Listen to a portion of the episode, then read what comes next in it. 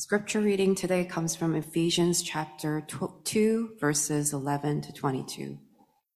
Therefore, remember that at one time you Gentiles in the flesh called the uncircumcision by what is called the circumcision, which is made in the flesh by hands. Remember that you were at that time separated from Christ, alienated from the commonwealth of Israel and strangers to the covenants of promise, having no hope and without God in the world.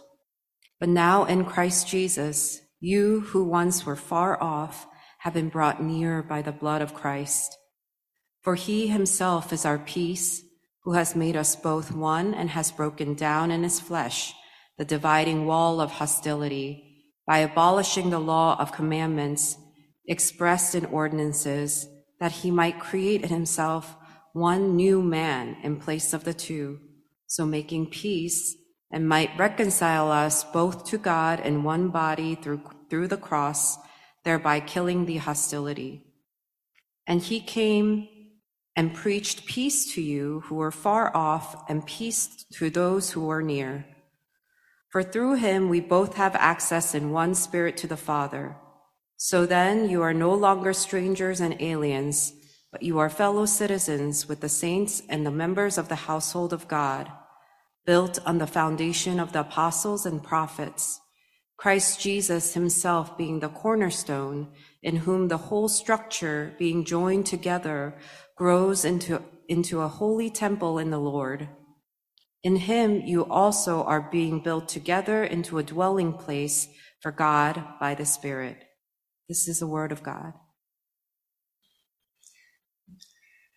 How much awareness do you have of how the COVID pandemic shutdown changed you? And you may notice certain things of how you're different or how you're living different. Um, but even how we relate is different. And and we're still finding that out. We find, uh, we're finding out that we formed certain habits that are, are now with us. So, for example, I imagine most of you, uh, during that period, one of the unique things about it was we had the technology to continue to go to school, to continue to work, just to continue to stay in touch with people. So uh, we had the period where we were at home, and then the period afterwards where you still may have had meetings uh, or, or connections on Zoom or Google Meet or FaceTime, whatever it was. Well, well, how did a long period of time relating that way change how you relate today? So, if you were a student, uh, the, the student experience is often teachers are presenting material they find compelling that you do not. And so you sit there thinking, I'm not interested. This has nothing, nothing to do with my life. Uh, if you're in meetings, a lot of your meetings, you feel like nothing that we're discussing now is going to improve me and the na- nature of my work. Um, and so what resources did we have previously uh, to engage those situations? We had daydreaming. You could sit there and be bodily present and pay attention, but think of other things. But the interesting thing about the computer is you could be at a meeting and you could look right at the screen and shop, or you could read articles, or you could text your friends, and it would look like you're in the meeting. And, and so somehow we've developed a unique skill, which is to make it look like we're engaged and to stay engaged enough that if you're called on, you can unmute and you can say, Yes, I am totally uh, resonate with that and think that that was um, something that I find valuable, and then unmute. Uh, and and so okay, so so we've had years to practice that. So then now after church, we say, why don't you sit, uh, turn around, say hi to somebody, and the person starts talking about this show they saw on Netflix that you're not interested in.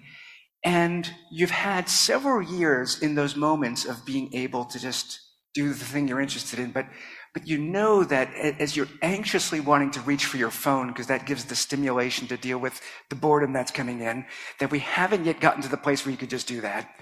And so you sit there, uh, stand there with the anxiety of, of uh, how do I get out of this as soon as possible. When that becomes a normal experience afterwards, and as a church, we're like, stick around, have lunch, join the community. And what you're feeling is after each interaction, my heart just wants to leave. It's fine occasionally, but if that's what you're doing week after week and finding that any embodied interactions that you've lost kind of the muscle for it, it's, it's, it's a path towards loneliness where then the entire experience of life is mediated through technology. And there's still something about human beings uh, coming together and sharing a meal and talking and laughing that's different. And so, uh, if you've been part of Emmanuel for the last few months, a phrase that's come up is uh, cultivating life together. So the concept of life together is fundamental to church life because we're a community, among other things. Uh, for thousands of years, Christians have come together to do life together. But we have this concept of cultivating life together because right now it feels harder. So community is always hard. Uh, we're all selfish. We're, you know, lots of us are quirky, and so we come together, and uh, and so so community is often difficult. But in New York, community can be harder. People are very busy. Um, people may be superficial, uh, and there are all sorts of things that make life harder. And then you add to that just the tiredness, the, the not having the strength to, to stay in a conversation for more than five minutes. And what could happen is we could find ourselves just coming as a, as a community with religious functions. Let's just come together and do the business of what, what Christ, our book of church order requires and leave. But we want more than that. We want life. We want, we want the life of God in us, but we need others for that. That's God's design. So, it's something that we probably need to be a bit more intentional about practicing. And so we're looking at Ephesians this year because among other things, Ephesians gives a vision for the church. Uh, and today, the phrase in verse 21, um, uh, the picture of, of a structure of being put together is that we are being joined together and growing. That's verse 21. The same language comes up in uh, Ephesians 4. But that picture of, of Jesus coming to, to bring things together in some meaningful, deep way so that life is, is now among God and his people and it produces growth. So I'm going to talk about those two things today being joined together and then growing together. So I'm beginning with being joined together. And there's a number of images in this passage, but the one that gets the most vocabulary words around it is the image of the temple. And that's in verse 20. The picture of God's people, the community as a church, it's like we're a holy temple in the Lord. And what's important here, what makes Christian community different than other social organizations where we have common interests or common goals or common location or whatever it is we have in common Verse 22 speaks of, of, of this community as being built together into a dwelling place for God by the Spirit. So the church is a spiritual community of a certain kind, not spiritual in that we like emotional things or we like, you know, maybe more uh, fantasy kind of things rather than practical, tactical things. Uh, that's some, some, some of the ways that people think about spirituality. Um, the Christian vision is that God is actually present with his people, that his life is at work. We're a spiritual people because God has sent the Holy Spirit, not because it's natural to us to be spiritual or to be mature or to be anything, but, but God, by his grace, has drawn near. And in that sense, in, in what way is the church like a temple? Well, the temple, among other things, was the place where God was present in the center of the lives of his people. And so that imagery throughout the Bible that's so important uh, it, it uh, plays a role here in understanding our identity. And so I'm, I'm going to say a few things about uh, the, the, the temple in the story of Scripture. It starts as the tabernacle in, in the book of Exodus, where after Moses leads the people out of Egypt, there's instructions. The whole uh, last part of the book of Exodus is instructions for building a tabernacle, a portable place where God dwells among his people. But then David, many years later, the king, says, I've finally come into a permanent place, Jerusalem, so why not have a permanent dwelling place for God? Let me build a temple.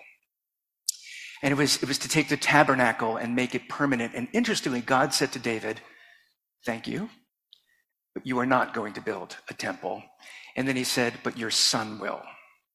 And the story goes on, and Solomon, David's son, does build a temple, but it's a complicated enough story that you have a sense immediately things aren't going as they should. And truly, that was not the enduring place because that temple was destroyed. And then in the days of Ezra and Nehemiah, there was another temple. So in the days of Jesus, there was a second temple existing. Um, but the story of Scripture, Matthew begins with Jesus, the son of David.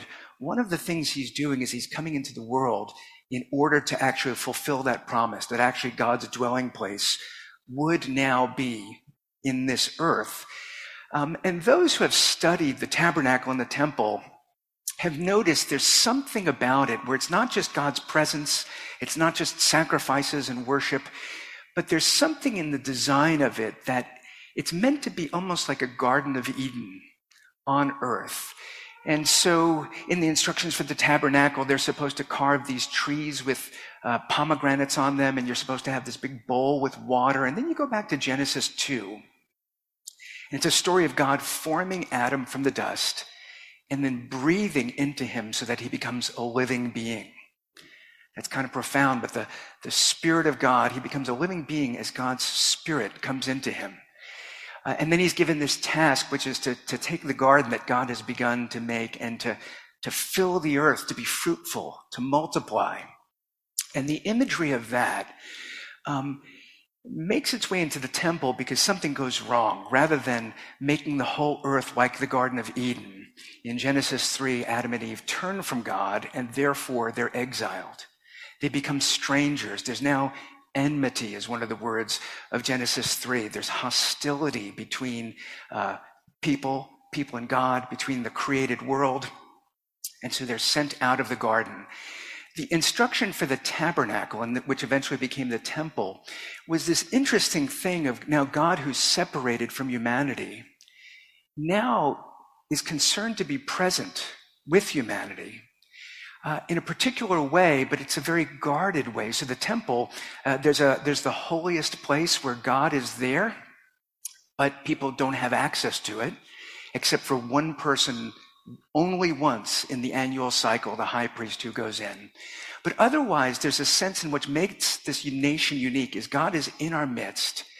And we're going to organize our whole life around the nation. So, so even in this passage where it talks about um, there's a political imagery, there's familial imagery, there's temple imagery. Uh, the temple where God was present being central, then you read how Israel was to be organized uh, around the temple with some to the north and some to the south and some to the east and some to the west. So there's a political reality with God in their midst, but there's also a familial reality. They're tribes, they're children of a specific person, Jacob, whose name became Israel.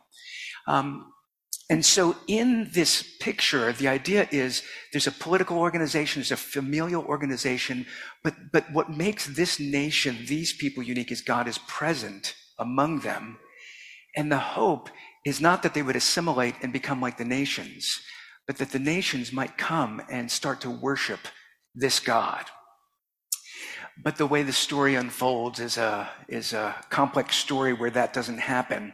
And so the reality that we have now in verse 12, uh, Paul's words to the Ephesians to remember the nature of the human condition in the world as it is. He says, Remember that you were at that time before you came to faith, separated from Christ, alienated from the commonwealth of Israel, and strangers to the covenant of promise, having no hope and without God in the world. So think of those words. You're separated. You're alienated. You're strangers.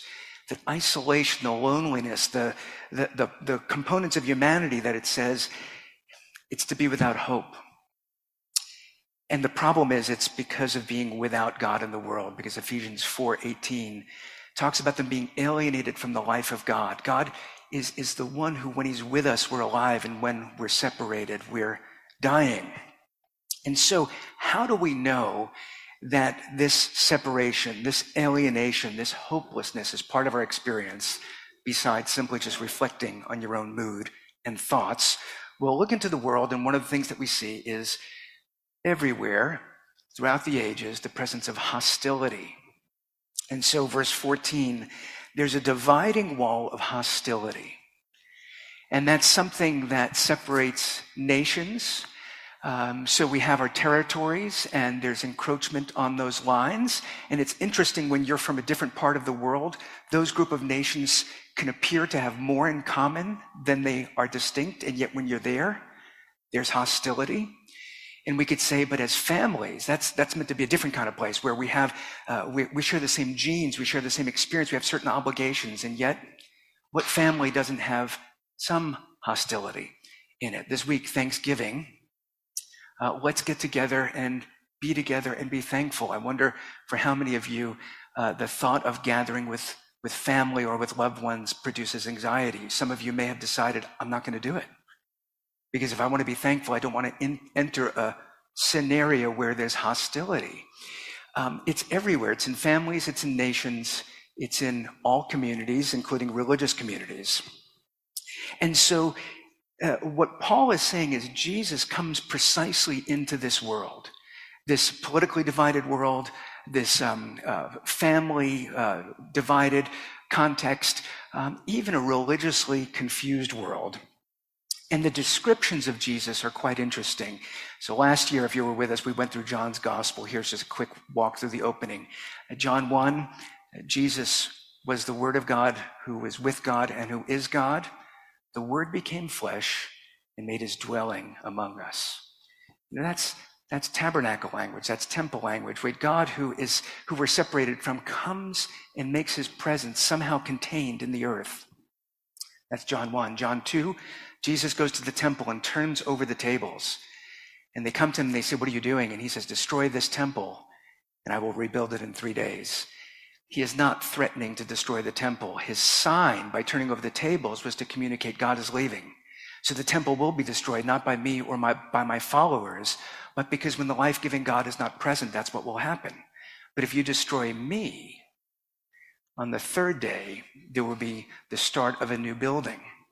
And then so in John 3, he goes among the Samaritans and they get into an argument about being Jewish or not Jewish. And the Samaritan woman there says, well, your people say you need to worship on that, that mountain. And Jesus says, yes, but the day has come when actually all people can worship in spirit and in truth, that the worship of God is no longer the nations coming to this place, but God coming into this place and then going from there out to the nations. And so this passage describes Jesus as a cornerstone. God is, is doing something that's going to be a hinge of history, changing it from the old to the new. And in that, Jesus is central to the plan. Jesus comes among the hostile, hostile to announce that he is the Prince of Peace. And what's remarkable is that the nature of God's plan is to bring peace into the world by subjecting himself to the hostility. And that's where we have in verse 16 that Jesus came to reconcile us both, thus divided human beings, Jew and Gentile, came to reconcile us both to God in one body through the cross, thereby killing the hostility. Jesus comes into the world to announce peace, to kill the hostility, and he does it by allowing the hostile to kill him.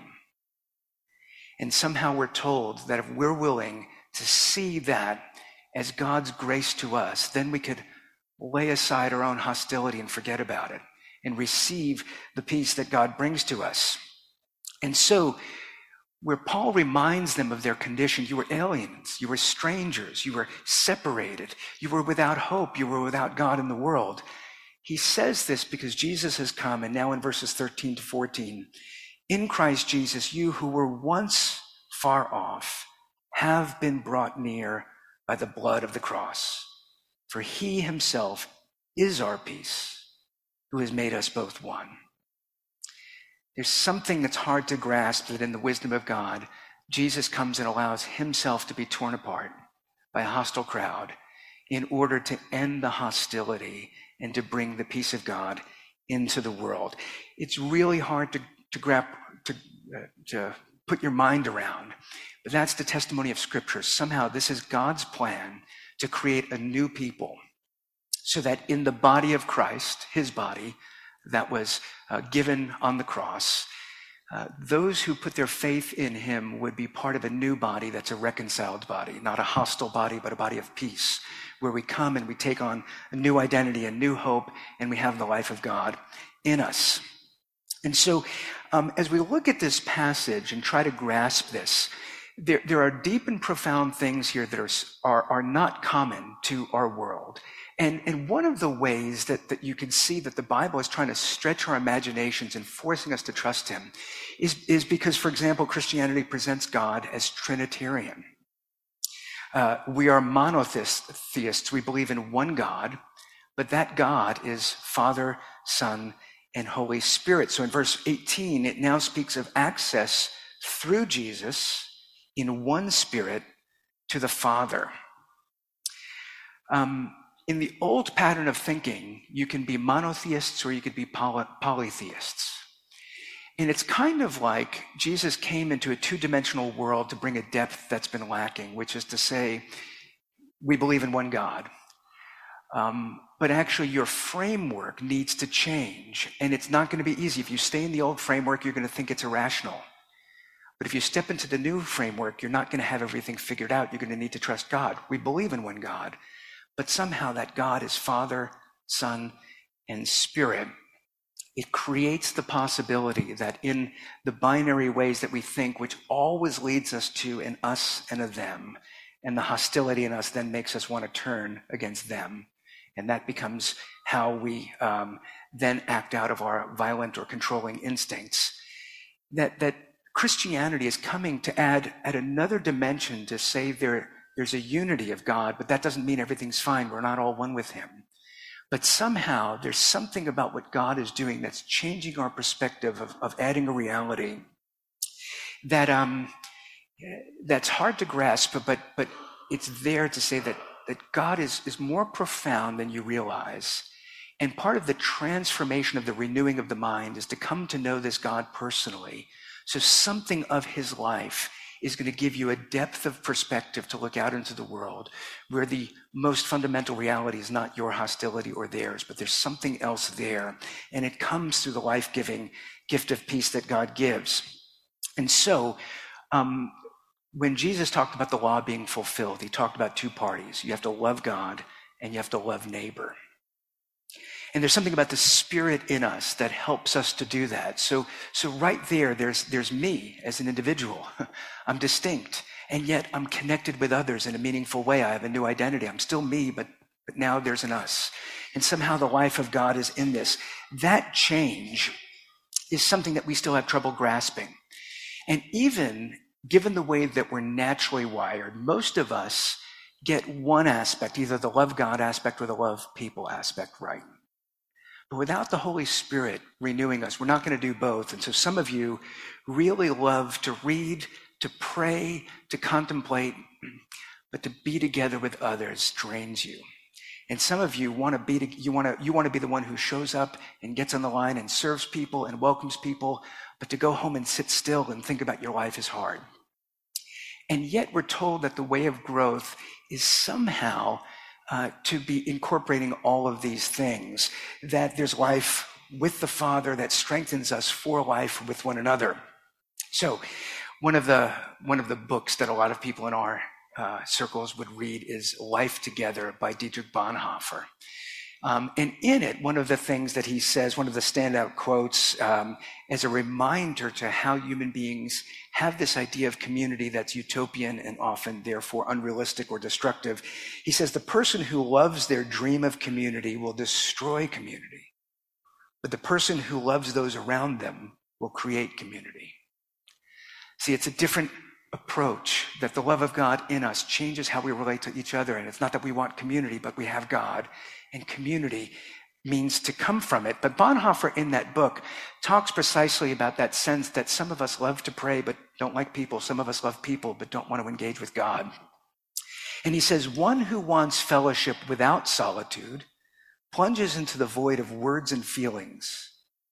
And the one who seeks solitude without fellowship perishes in the abyss of vanity, self infatuation, and despair.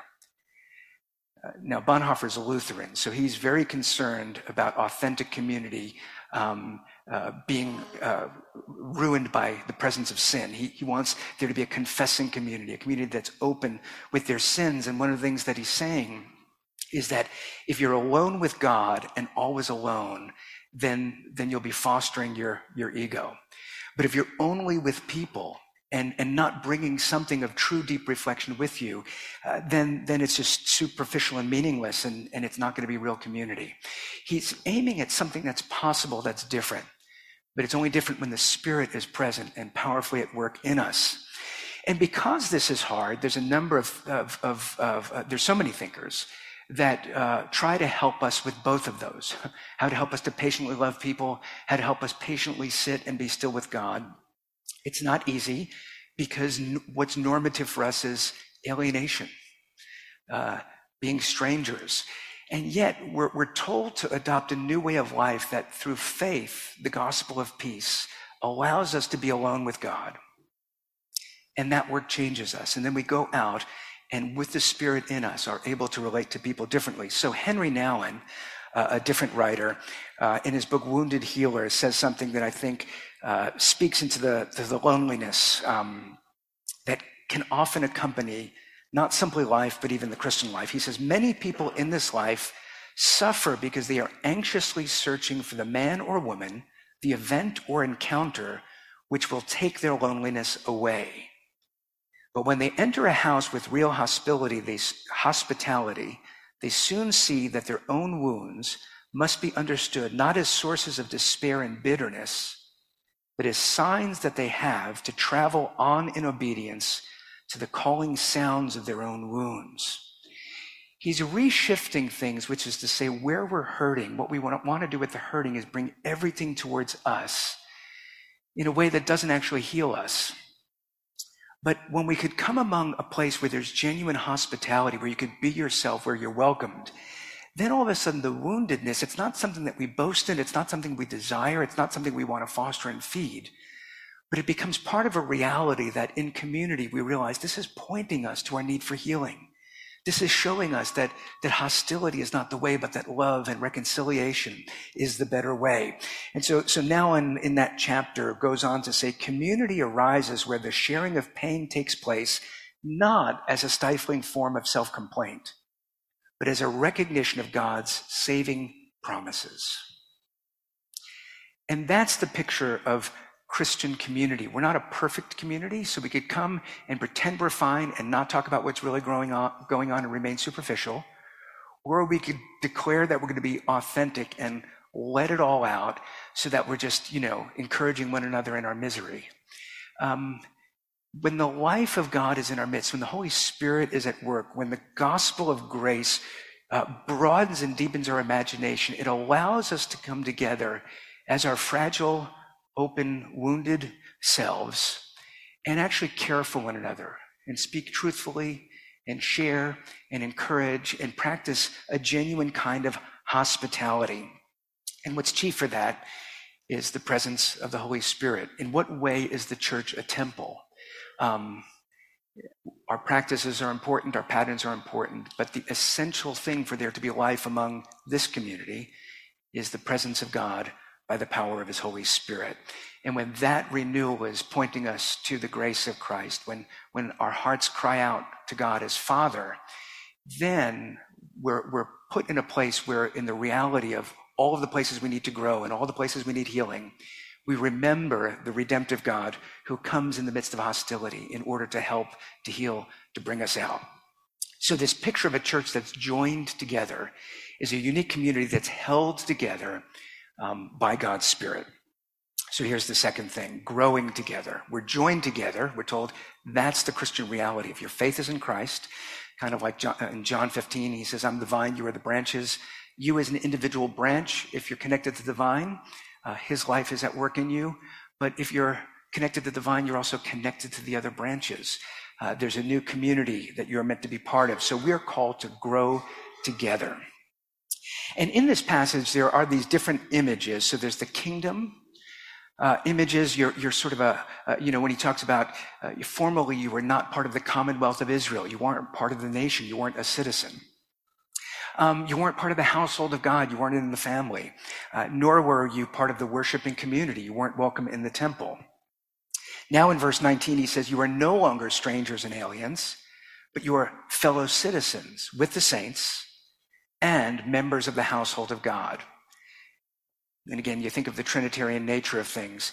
Jesus Christ comes saying, There's a kingdom of heaven and I'm the king. So if we're with him, we are now citizens of that nation. Jesus says, I have come so that you would have access to the Father. So now, when you call on Father, you're part of the family, the household of God.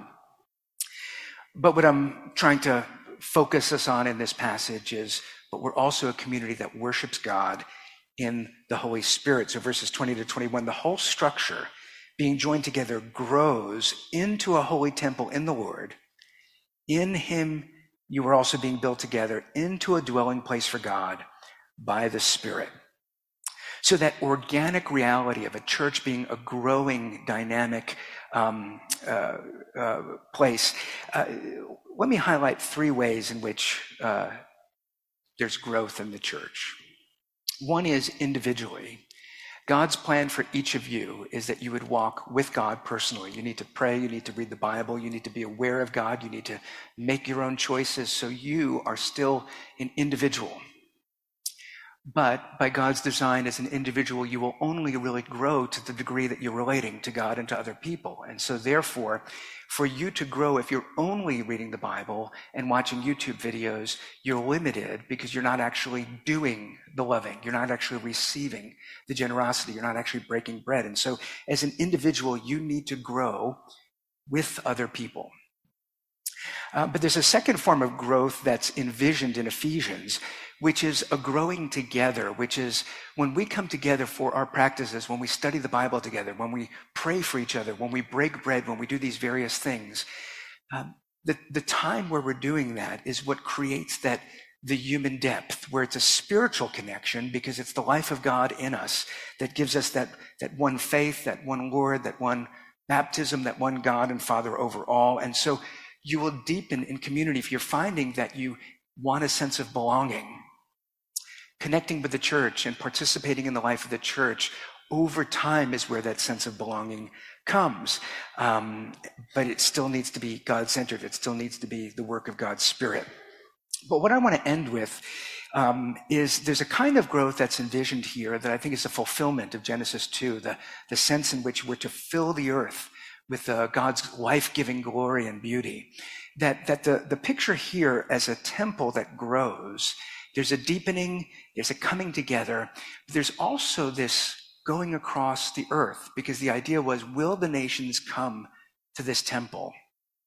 In the gospel paradigm is they didn't. And so from that temple, God goes out to the nations.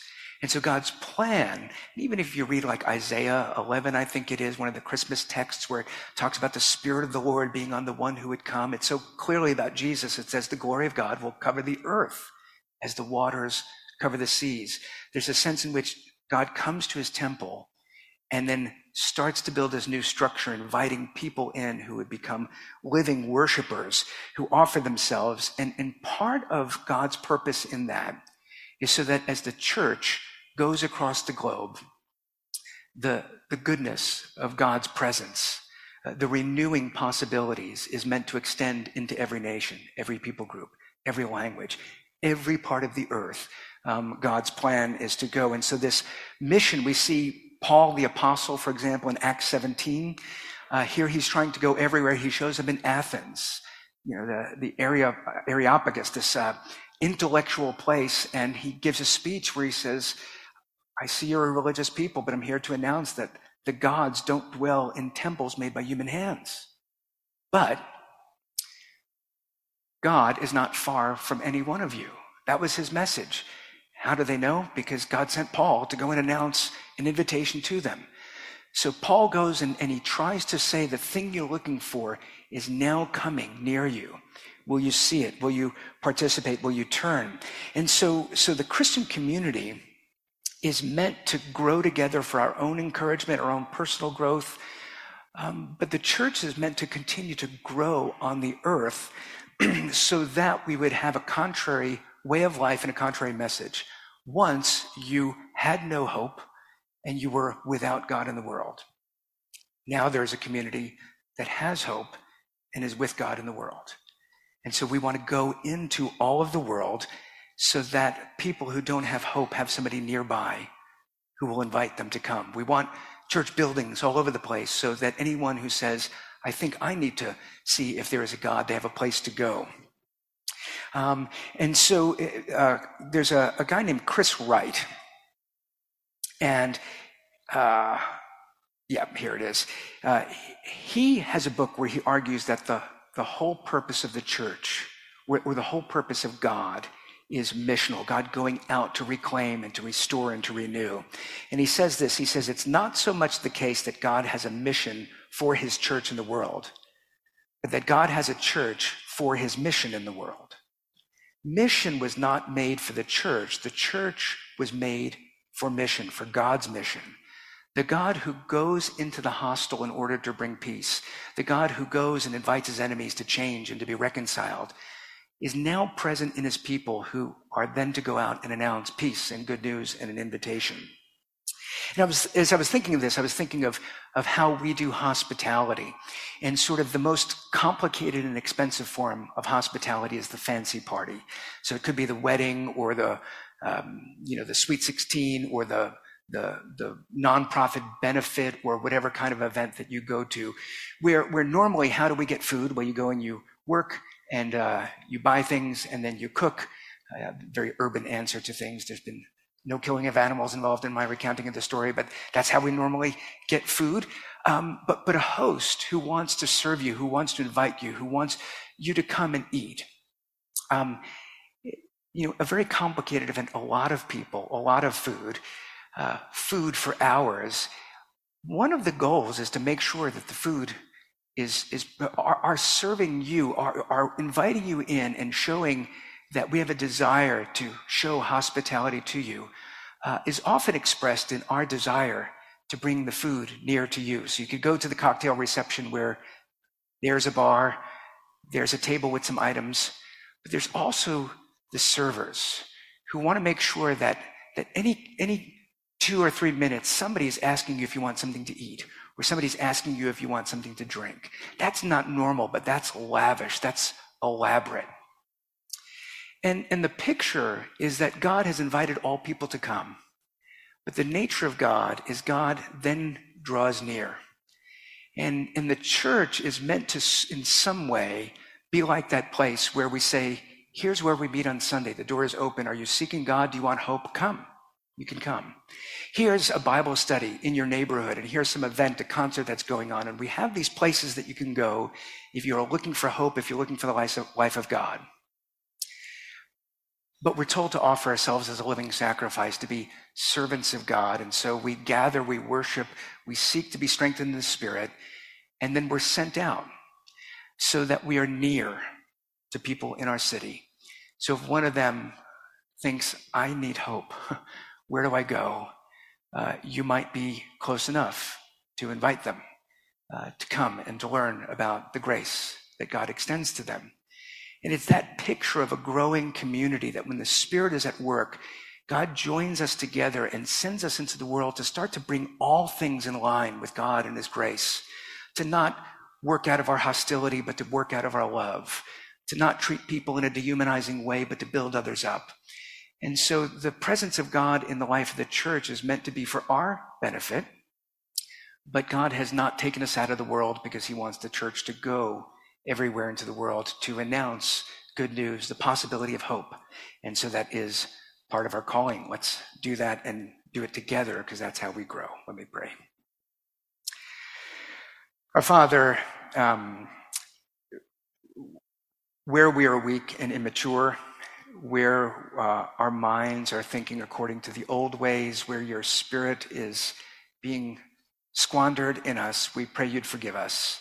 We pray for a strengthening. We pray for an outpouring. We pray for a renewal. We, we pray that your life would bring us alive so that we would have the strength to, to come together, to love one another, to share in our lives, to bear witness to your grace, to be a community that depends on you. Lord, we pray it because we need it. We're lonely, we're fearful, we're wounded, we're isolated, we have troubles. We need that support, so we pray that we would receive it. But Lord, may there be enough grace that when we go from this place, something of what you're doing in our lives would be for the good of our neighbors. And so, Lord, we pray that we would remain together, anchored in Christ at Cornerstone, and that we would be a community uh, whose worship extends so that your glory covers the earth even as the water has covered the seas. Strengthen your church throughout the world so that we would be one in Christ and that we would um, be hospitable in how we welcome all people. We pray in his name. Amen.